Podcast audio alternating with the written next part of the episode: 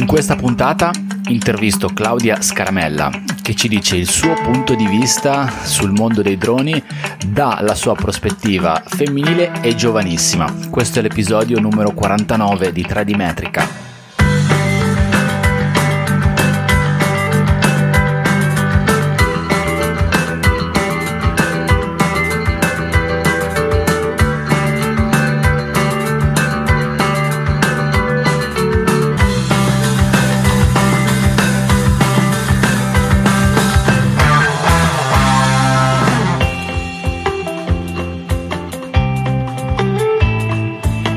Ciao e benvenuta o benvenuto in una nuova puntata nel pod del podcast di 3D Metrica. Io sono Paolo Corradeghini e qui si parla di topografia, di misure, di mappe, di strumenti di rilievo, di software, di cartografia. Oggi però parliamo di droni perché sono appena tornato dalla, dal Drone Italy 2019, sono stato alla seconda giornata del Drone Italy che si è tenuto a Milano e in, due, in questa giornata in cui sono stato su ho potuto fare un paio di interviste per il podcast e questa è la prima. Oggi ti propongo un'intervista che ho fatto insieme a Claudia Scaramella che mi ha gentilmente concesso nonostante fosse super impegnata tra 2000 eh, impegni di live streaming, stories di Instagram, era veramente super compressa durante questi due giorni di evento, ma ci tenevo tanto a poterla intervistare per il podcast di 3D Metrica perché ero curioso di chiederle un po' di cose. Dal suo punto di vista di pilota e istruttrice di droni, è una ragazza giovane che comunque ha già masticato un sacco sacco di cose, ha già fatto un sacco di cose nell'ambito dei droni e mi faceva molto piacere avere la sua testimonianza e avere qualche sua riflessione in questo mondo. Quindi oggi parliamo di droni, ero al Drone Italy e ho parlato con Claudia Scaramella di droni. Prima di lasciarti all'intervista ti ricordo soltanto che trovi tutti i riferimenti e trovi tutte le informazioni che riguardano me e 3D Metrica all'indirizzo web www.3dmetrica.it. Lì ci trovi le puntate del podcast, ci trovi gli articoli del blog e tutti i modi per metterti in comunicazione con me. Ora ti lascio all'intervista che abbiamo fatto insieme io e Claudia Scaramella al Drone Italy 2019. Noi ci sentiamo alla fine.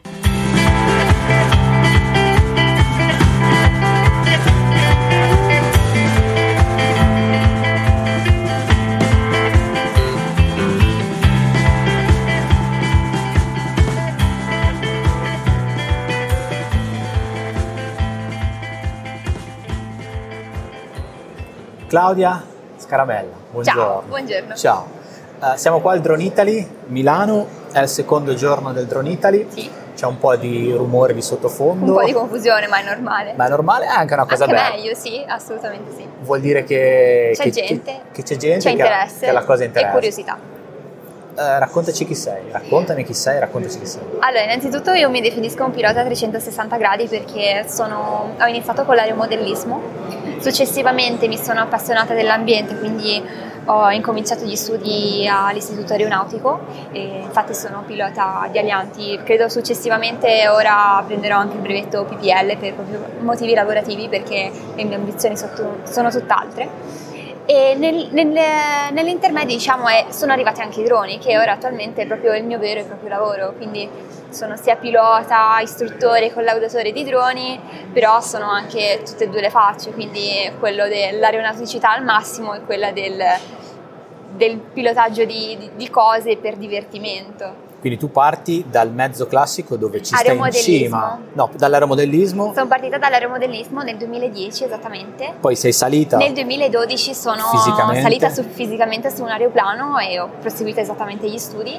E poi finiti gli studi nel 2015 sono stata assunta in un'azienda molto nota per quanto riguarda la costruzione di droni. Possiamo fare nomi, eh? non c'è problema. No, no, no ok, preferisci no, ok. E, ehm, e lì ho iniziato a fare la mia esperienza. Successivamente sono entrata a lavorare, che è attualmente il mio attuale lavoro, in Alfa Robotics che si occupa di ispezioni, di raffineria, mappature e così via, più o meno tutto quello che fa il drone alla fine.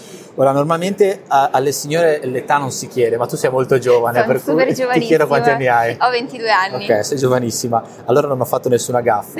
e, ah, comunque hai fatto già un sacco di cose nel sì, ho iniziato delle... fin da subito, ma la fortuna è stata che mi sono approcciata già nel mondo del lavoro con l'aeromodellismo, perché facendo gare a livello mondiale, europeo, io attualmente ho vinto il podio junior nel 2013 e nel 2014, sto ancora attualmente facendo gare, però già le prime interfacce con gli sponsor come Red Bull, GoPro hanno comunque aiutato a farmi già un curriculum in giovane età. Quindi tu, allora, spiegami questa cosa delle gare che mi interessa. Allora, gare però Di di, volo- aeromodelli, non sono le gare dei droni che fanno i no, circuiti. no, no, no, io ok. praticamente faccio volo vincolato circolare, è il padre dell'aeromodellismo, nasce negli anni 10, anni 20 per puri scopi sperimentativi, perché cosa succedeva in Francia quando c'era il boom de- della scoperta de- motoristica e dei, e degli aeroplani? Si facevano prima dei piccoli modelli, ci si metteva dentro dei piccoli motori miniaturizzati, poi li si lanciavano. Però che cosa succedevano? Senza un vincolo, senza nulla, prendevano, andavano e non si sapeva più quando tornava questo eh, aeromodello. Su- aeromodello, sì, aeromodello. Successivamente cosa hanno detto questi francesi? Facciamo un cavolo di vincolo, così questo, dro- questo drone, scusate, questo, ehm, questo aeromodello gira intorno a noi così almeno andiamo ad analizzare le capacità eccetera. Successivamente, credo negli anni 30 e negli anni 40, è diventato il la prima forma di aeromodellismo, quindi è iniziato ad essere un po' più uno sport nazionale, riconosciuto dal CONI, ehm, mi raccontavano dei, dei vecchi signori de- de- proprio di questo campo che fecero proprio le gare nel- a Roma nel- nello stadio olimpionico, quindi è anche una cosa molto riconosciuta. Poi con l'avvento del radiocomando è iniziata un po' a perdersi, tant'è che in Italia fino credo negli anni 90 noi si comunque si andava sul podio, era riconosciuto, invece ora dal 2000 in poi eh, è stato molto perso perché comunque tra i droni e tutte quelle cose lì è diventato un qualcosa di sottocategoria, ma cosa che sta succedendo attualmente con gli aeromodelli, Mm.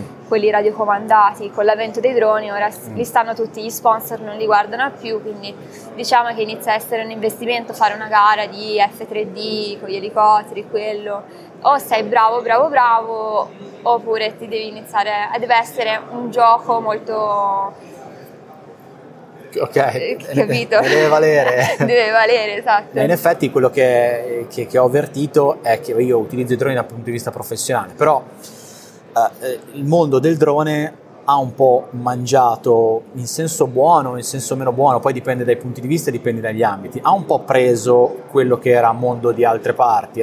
Io lavorando nella fotogrammetria, una volta la fotogrammetria si faceva con gli aerei che Sì, venivano esatto. equipaggiati con personale e attrezzatura molto costosa, veniva mandato in aria con delle rotte e, e quindi c'era richiesto un, un equipaggiamento per niente banale. Adesso la fotogrammetria, chiaramente con i dovuti limiti, si riesce a fare anche con i droni. Quindi l'idea è che questi droni un po' si stanno prendendo dei campi che Chiaro. erano di altri. Diciamo che eh, la storia dei, dei droni inizia a- dall'antichità. I primi droni furono usi- utilizzati durante la prima e la seconda guerra mondiale per puri scopi bellici. Solo successivamente, credo comunque negli anni 2000, arrivarono i primi droni aeromodellistici. Poi videro che comunque c'era possibilità di integrarci qualcosa e sono diventati sempre di più professionali, come mi hai detto te, fotogrammetria. Però ora, al giorno d'oggi, quando pensiamo a un drone, dobbiamo pensare a quello, all'utilizzo che ci deve fare. Quindi è vero la parte aeromodellistica, un po' come ti dicevo ora del, del mio sport, all'inizio era per puri scopi di, di lavoro, poi è diventato aeromodellistico, ora chissà, magari un domani ritornerà, ci saranno di nuovo degli studi perché le forze scientifiche in atto possono avere dei, dei benefici, ma come ad esempio io so che il Predator c'è un- un- una miniatura che per fare i test prima di fare la versione grande lo provano, lo testano, quindi l'aeromodellismo c'è ancora, però ovviamente la professionalità è tutto un altro ambiente e bisogna comunque tener conto che i droni professionali sono delle- dei mezzi molto utili con delle grandi potenzialità. Come sei passata, eh, qual è stato proprio il passo che hai fatto da quando hai, da quando eri una, sei ancora o eri un aeromodellista o comunque ti occupavi solo di quello a l'entrata nel mondo del lavoro con eh, gli APR, gli UAV? In verità è successo per caso. Allora, innanzitutto nel 2012 provai il primo drone con Marco Robustini, che è praticamente il guru in questo ambiente. E, mm, successivamente mi, ha, mm, mi, hanno assunto in, in questa azienda di Pisa e l'ho presa un po' come una, una, sfida, ho detto proviamo, vediamo che succede. Dopodiché è diventata una vera e propria passione, quindi a volte sono anche più contenta di stare coi piedi per terra che in cielo, perché in cielo ci sono molte più difficoltà, soprattutto ora tutti questi report di droni, avvicinamenti, eccetera, inizia a essere un po' rischioso, quindi preferisco stare giù e essere la parte quella di drone, di utilità anche perché comunque con i problemi che ho, cioè non, non dico di essere fisicamente perfetta, la vista perfetta, l'udito perfetta, cioè ognuno ha le proprie pecche, se io devo andare a fare una determinata cosa ovviamente sarei stata scartata subito perché magari quel 0,1 di udito fa la differenza per avere una licenza. Quindi dici un attimo bene quello che fai operativamente con i droni di lavoro. Quindi, eh, tu hai citato uh, pilotaggio, uh, sei anche istruttrice, istruttrice esatto. e nell'ambito del pilotaggio però ti occupi di varie cose tipo ispezioni, tan- cioè, raccontaci un po' quello che fai operativamente. Allora io sono più principalmente portata e comunque competente per quanto riguarda le ispezioni proprio tecniche, okay. quindi ho lavorato un sacco con, con Terna, con Enel, ho avuto anche la possibilità di formarli ho lavorato anche per quanto riguarda mh, i vigili del fuoco, la loro formazione, ho seguito alcuni loro progetti, quindi mh, in fotogrammetria diciamo che è ancora un ambiente molto, molto vago per me e che mh, vorrei ancora imparare, mettermici dentro, non è banale, infatti io mi, molto spesso mi appoggio comunque a ingegneri, però sarebbe comunque una cosa che mi piacerebbe ampliare comunque nelle mie conoscenze.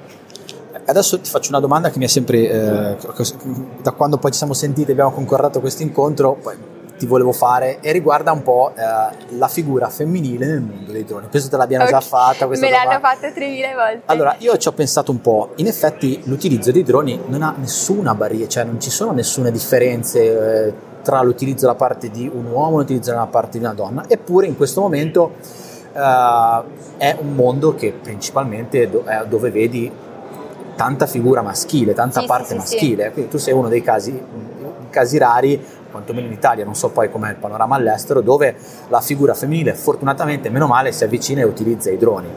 Come, come la vivi questa cosa? Cioè, eh, dammi un tuo racconto di questa esperienza dal tuo punto di vista, perché io veramente non ci vedo nessun tipo di impedimento e non capisco perché non ci sia...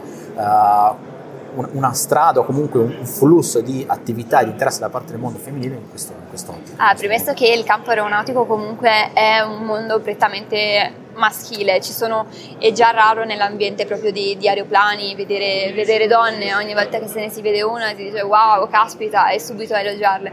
Uguale un po' nel mondo dei droni, cioè siamo quasi 10.000 piloti di drone col certificato, credo che forse solo il 15% sia donne, magari anche di più, però comunque siamo davvero poche, probabilmente per scelte personali, per uh, possibilità lavorative. Motivi possono essere tanti, però diciamo a livello lavorativo a volte mi sono trovata in difficoltà con la mia figura perché lavorando magari con certi ambienti come i militari, ma non dico i militari normali, aeronautica, eccetera, lì, lì sono dei bijou, anzi mi sono sentita proprio trattare come una signorina cioè al centro dell'attenzione che se ero un attimo stanca mi dicevano oh, qualcosa, cioè come la mamma praticamente okay. mi hanno trattato.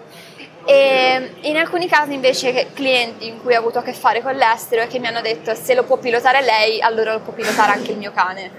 Vabbè, queste sono... Sì, però sono fuori luogo davanti a tutta l'azienda, quindi non è neanche bellino. Ci sono ancora dei fermi mentali, però è anche vero che comunque è un ambiente molto ampio, molto bello e chiunque secondo me può farlo, dal semplice universitario al semplice tecnico ingegnere laureato a una persona, cioè non ci sono limiti in questo esatto, senso. Esatto, in questo senso non ci sono limiti. Tu sei molto giovane e la cosa che ti chiedo adesso è, siccome ah, io ricevo spesso delle domande, delle email, dei messaggi in cui mi vengono chiesti consigli sull'utilizzo dei droni per lavoro, ora la tua esperienza è già abbastanza corposa perché stiamo parlando già un po' di anni, quindi non, è, non ti sei proprio affacciata ieri, però sei giovane. Um, come lo vedi il, l'utilizzo dei droni nel mondo del lavoro come risorsa, cioè quindi la figura del pilota che eh, entra nel mondo del lavoro e decide di utilizzare eh, i droni per lavorare o comunque per avere una skill in più, per avere un qualcosa in più da, per potersi proporre nel mercato. È una strada percorribile, è una strada che si sta chiudendo, è una strada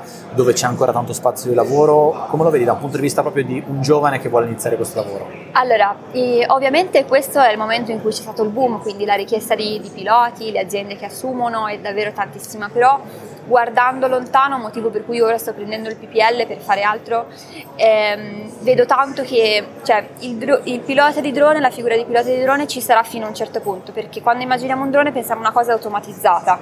Sicuramente nel futuro ci saranno tanto bisogno di manutentori e controllori di droni, questi si pilota, secondo me sarà una figura che andrà a perdersi. Però comunque vedi Vedo nel, un futuro assolutamente drone. perché comunque i droni hanno avuto dei chiari segni e delle conferme che possono arrivare dove l'uomo o non ci riesce o è in difficoltà. Cioè, ti metto l'esempio stupido, con i WWF, i vigili del fuoco mi dissero guarda se non era per i droni io l'elicottero non ci potevo più salire per l'età.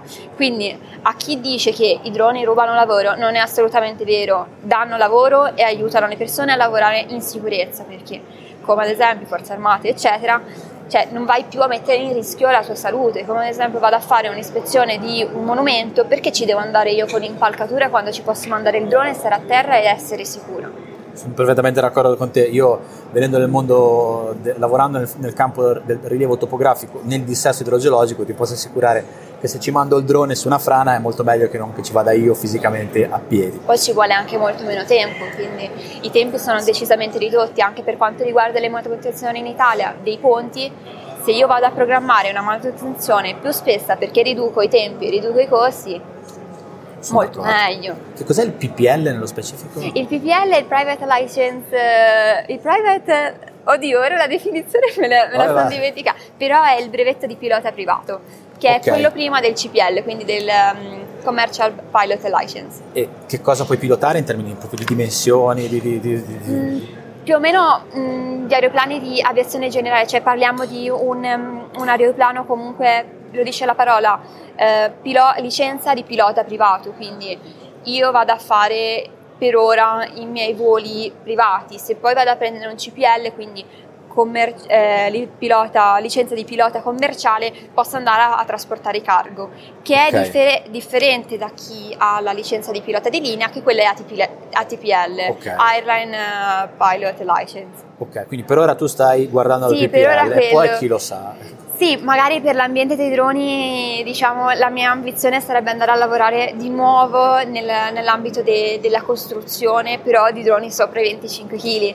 Quindi okay. anche solo magari avere la licenza per sapere comunque pilotare un mezzo che è come un mezzo reale, credo che sia abbastanza, almeno necessario. Fai tanta parte di testing nel tuo lavoro? In che senso? Cioè di, di testare i nuovi prototipi, i nuovi droni? In quello vecchio sì, quello vecchio. Avevo, ero praticamente la figura di, di, collaudatore, quindi tutti i droni che... e poi anche comunque test pilot, quindi tutta la parte di sviluppo la seguivo io, davo i consigli, tutti i droni che andavano ai clienti, sì, li passavano tramite me quindi è un ambiente che mi è sempre piaciuto, poi essendo modellista, andare a è come un gioco per un me. Gioco, ok. Uh, cosa ne pensi della, di quello che succederà, che sta succedendo da un punto di vista del regolamento, visto che sei anche istruttore, istruttrice? Allora, questo c'è un, c'è un mondo. Faccio dietro. un inciso, tu sei istruttrice, però. Mi appoggio, mi okay, appoggio tramite perfetto. varie scuole in Italia. Okay. Per quanto riguarda il regolamento, eh, l'ho detto molto in fiera, ne ho parlato tanto con chi se ne sta occupando e sinceramente la prima cosa che vorrei fare è mettere fuori gli aeromodellisti che ci sono da 50 anni e non hanno mai disturbato nessuno, quindi sicuramente nelle OPE non ci dovranno essere loro perché se devo andare a pensare a registrare ogni aeromodello, io a casa ce ne ho 30, quindi ogni aeromodello per me è finita, se ne distruggo uno e ne devo ricostruire un altro è finita. Okay. Quindi sicuramente andare a fare un regolamento specifico per chi non lavora, quindi andare a, almeno a fare una limitazione in cui che siano coscienti di quello che cosa vanno a fare perché una, ogni volta che io faccio decollare un drone o un qualsiasi cosa che vola vado ad invadere lo spazio aereo, quindi non è tanto piacevole andare a crashare contro un elicottero, che gli elicotteri volano senza regole, quindi non hanno una limitazione di volo, almeno a far conoscere a questi piloti di droni, pilota, che poi saranno ehm, operatori, chiamiamoli mm, in un modo diverso. Okay. Poi l'altra parte di regolamento che a me piacerebbe fare è quella dedicata proprio a chi è specifico, usa questi mezzi per lavorare, che per avere il BVLOS secondo me è necessario per o fare un corso che non si parla di 15-16 ore, ma si parla di 25 ore serie in cui c'è anche una parte pratica, o fare dimostrare della propria licenza aeronautica, che può essere qualcosa. Sicuramente la gente che viene magari ora a fare delle operazioni e perché la specifica, diciamocelo, chi ha la specifica può fare tranquillamente anche il BVLOS e con le attuali ore secondo me non è abbastanza, non puoi andare a fare un pippone di argomenti, aerodinamica, meteorologia, regolamenti e poi per cosa? Vai a fare specifico, insegnare la navigazione aerea, vai a insegnargli i regolamenti, poi ovviamente la licenza sarà licenza di pilota PR, ma poi ci sarà l'abilitazione BVLOS, quindi solo chi ha superato un determinato esame, un determinato addestramento, secondo me potrà avere questo tipo di, di licenza per poter andare oltre la linea di, di vista del pilota, che non è banale, eh? e che alla fine è come pilotare un aeroplano, cioè la, il problema attuale è che i droni sono più complicati degli aeroplani. Io non è possibile che per andare a volare sopra una TZ con un aeroplano posso farlo tranquillamente, basta che chiamo la torre e invece ora attualmente con ENAC 45-60 giorni. Io nel frattempo mi gioco un lavoro. Ah, sono perfettamente d'accordo con te, per cui uno degli auspici che io ho è che ci sia una grossa semplificazione dal punto di vista della burocrazia e delle pratiche che devono essere attivate. Io eh, lavorando nella zona, lavoro molto, vivo e lavoro nella zona di La Spezia, lì c'è, c'è una TZ, c'è la, la Papa 2 quindi quando devi volare richiedi un NOTAM e poi chiedi una, un attraversamento della P2. Chiami poi, la polizia, chiami è, la prefettura. Non è neanche banale uh, sapersi interfacciare uh, con gli uffici giusti eh, per, esatto. per, per, il rilascio del, del Perché NOTAM. a volte poi ti danno un numero, ti danno un altro, è un giro di, di cose che diventa dispersiva, quindi non parliamo più di 45 giorni, si parla anche di un di più di due mesi, tre mesi. Senza poi contare ambiti tipo Venezia o comunque cose di questo tipo dove i tempi sono ancora più lunghi perché i, i player che ci sono in mezzo sono, esatto. sono tanti. Um, c'è stata una grande paura quando sono pa- no, non so se si tratta di paura oppure no quando sono uscite queste norme EASA e tutti si chiedevano uh, cosa avrebbe fatto ENAC tanti avevano paura che pronti via saremmo già stati pronti con il nuovo regolamento e in realtà quello che penso io è che ora stiamo registrando nell'aprile del 2019 un paio d'anni ancora forse ci saranno. Sì, chiaro, cioè, il problema che si è posto ora è lo stesso che si è posto dieci anni fa con gli ultraleggeri, quindi è questione di tempo, è questione di fare delle prove, dei test, è anche questione di mettere delle persone davvero competenti in questo ambiente a decidere cosa è giusto e cosa è sbagliato. Sono perfettamente d'accordo con te.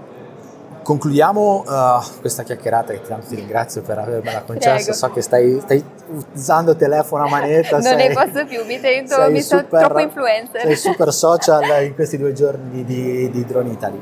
Um, qual è il tuo auspicio, il tuo pensiero, la tua, la tua speranza per il mondo dei droni nel prossimo futuro che riguardi sia la parte tecnologica eh, non abbiamo parlato di parte tecnologica, però ci sarebbe da dire tanto anche su quello, magari si vuole fare una, un focus su quello, ma anche sulla parte diciamo del, di come si avvicinano le persone al mondo dei droni e soprattutto come eh, percepiscono gli utenti o comunque chi richiede una, un servizio fatto con il drone nel futuro. Perché qua faccio una parentesi, quello che Uh, c'è adesso in questo momento e questi eventi lo stanno un po' scardinando, è ancora la percezione da parte di tanti, soprattutto magari qualche ente pubblico, qualche mh, committente che non è tanto dentro la materia, che questi siano ancora un po' di giocattoli. Sì, assolutamente. E non lo sono per niente, ci si fanno cose che in alcuni campi hanno anche del miracoloso. Per cui qual è il tuo auspicio per il futuro del mondo dei droni da qui a breve o nei prossimi anni? Prossimi... Sì, parliamo di anni, dai, non parliamo di mesi. La mia speranza è innanzitutto che i regolamenti non diventino troppo restrittivi e che anzi aiutino a queste tecnologie a dimostrare cosa che stanno ancora facendo le loro potenzialità, ma in qualsiasi campo, nel campo della medicina, nel campo de, delle ispezioni, nel campo de, mh, della prevenzione, dei servizi eh, ricerca e soccorso. Quindi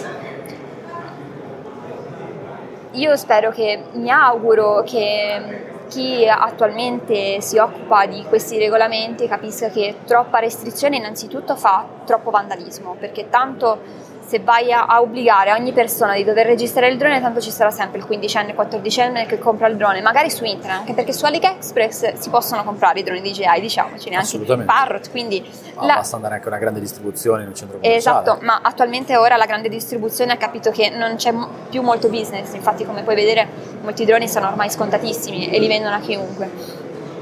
E, ehm, quindi troppe regole, no, ma tanta informazione. Una cosa che dovranno fare, informazioni che questi non sono giocattoli, ma sono strumenti utili per il futuro.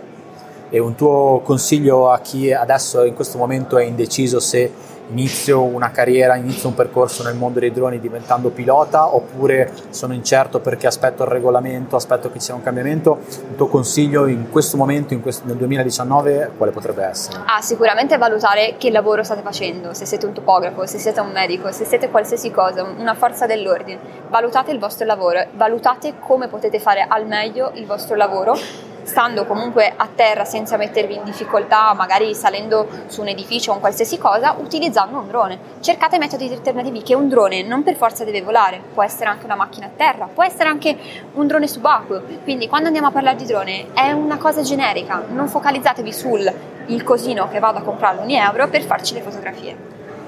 E il mio auspicio personale è che ci siano sempre più figure femminili come te nel mondo dei droni, perché come, come, in tutti gli altri campi ce ne abbiamo bisogno e quindi io spero che sia sempre di più così. Io, Claudia, ti ringrazio per il Grazie tuo tempo, ti lascio tornare tue, ai tuoi impegni, alle tue comunicazioni online e spero di rivederti presto in queste occasioni. È stato un piacere. Okay? Ciao, Ciao. Claudia.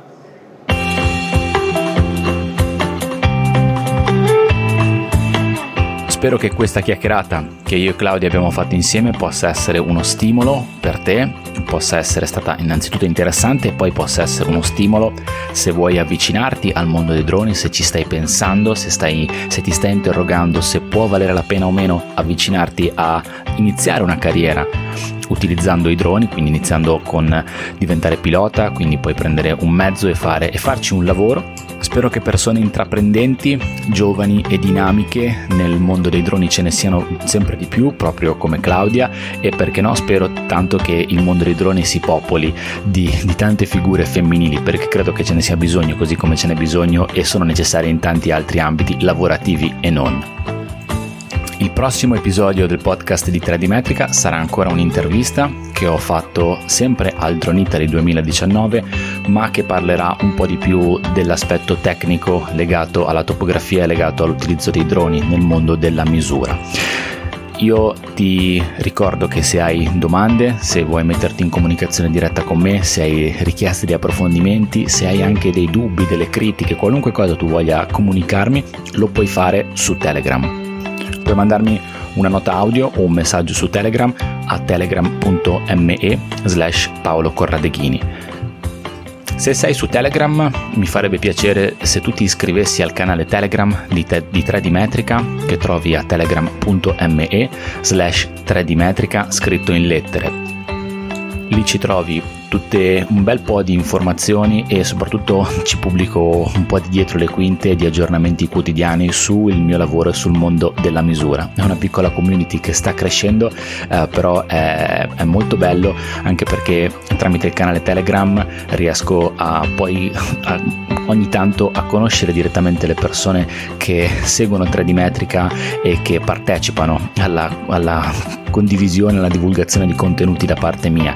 Proprio al Dronita di questi giorni tramite il canale Telegram ho potuto conoscere personalmente un po' di persone che sono iscritte al canale e che mi seguono e mi ha fatto davvero tanto piacere perché lì eh, si fa un passo in più, si fa un passo in avanti e si, ci si stringe una mano, si prende un caffè e si va oltre una relazione che può esserci attraverso un, uno smartphone, un dispositivo, un social media. Quindi la relazione diretta, il confronto diretto, il, un saluto diretto, una stretta di mano secondo me vale davvero molto di più. Per cui se ti va puoi iscriverti al canale Telegram di 3D Metrica. Sei il benvenuto, la benvenuta, a me fa super piacere. Se invece vuoi metterti in comunicazione con me in altri modi, su www.3dmetrica.it trovi tutti i modi per poterlo fare nella sezione dove mi trovi e chi sono. Puoi avere il mio contatto email, ci sono tutti i miei canali social network, sia personali che di 3D Metrica. C'è il mio profilo LinkedIn, la pagina Facebook di 3D Metrica, insomma lì ci trovi davvero tutte le coordinate per raggiungermi. Ti ringrazio del tuo tempo, ti ringrazio per essere arrivato fino qua ad ascoltare questo episodio, spero che sia stato interessante e ti saluto fortissimo e ti do l'appuntamento al prossimo episodio del podcast di 3D Metrica. Ciao da Paolo Corradeghini.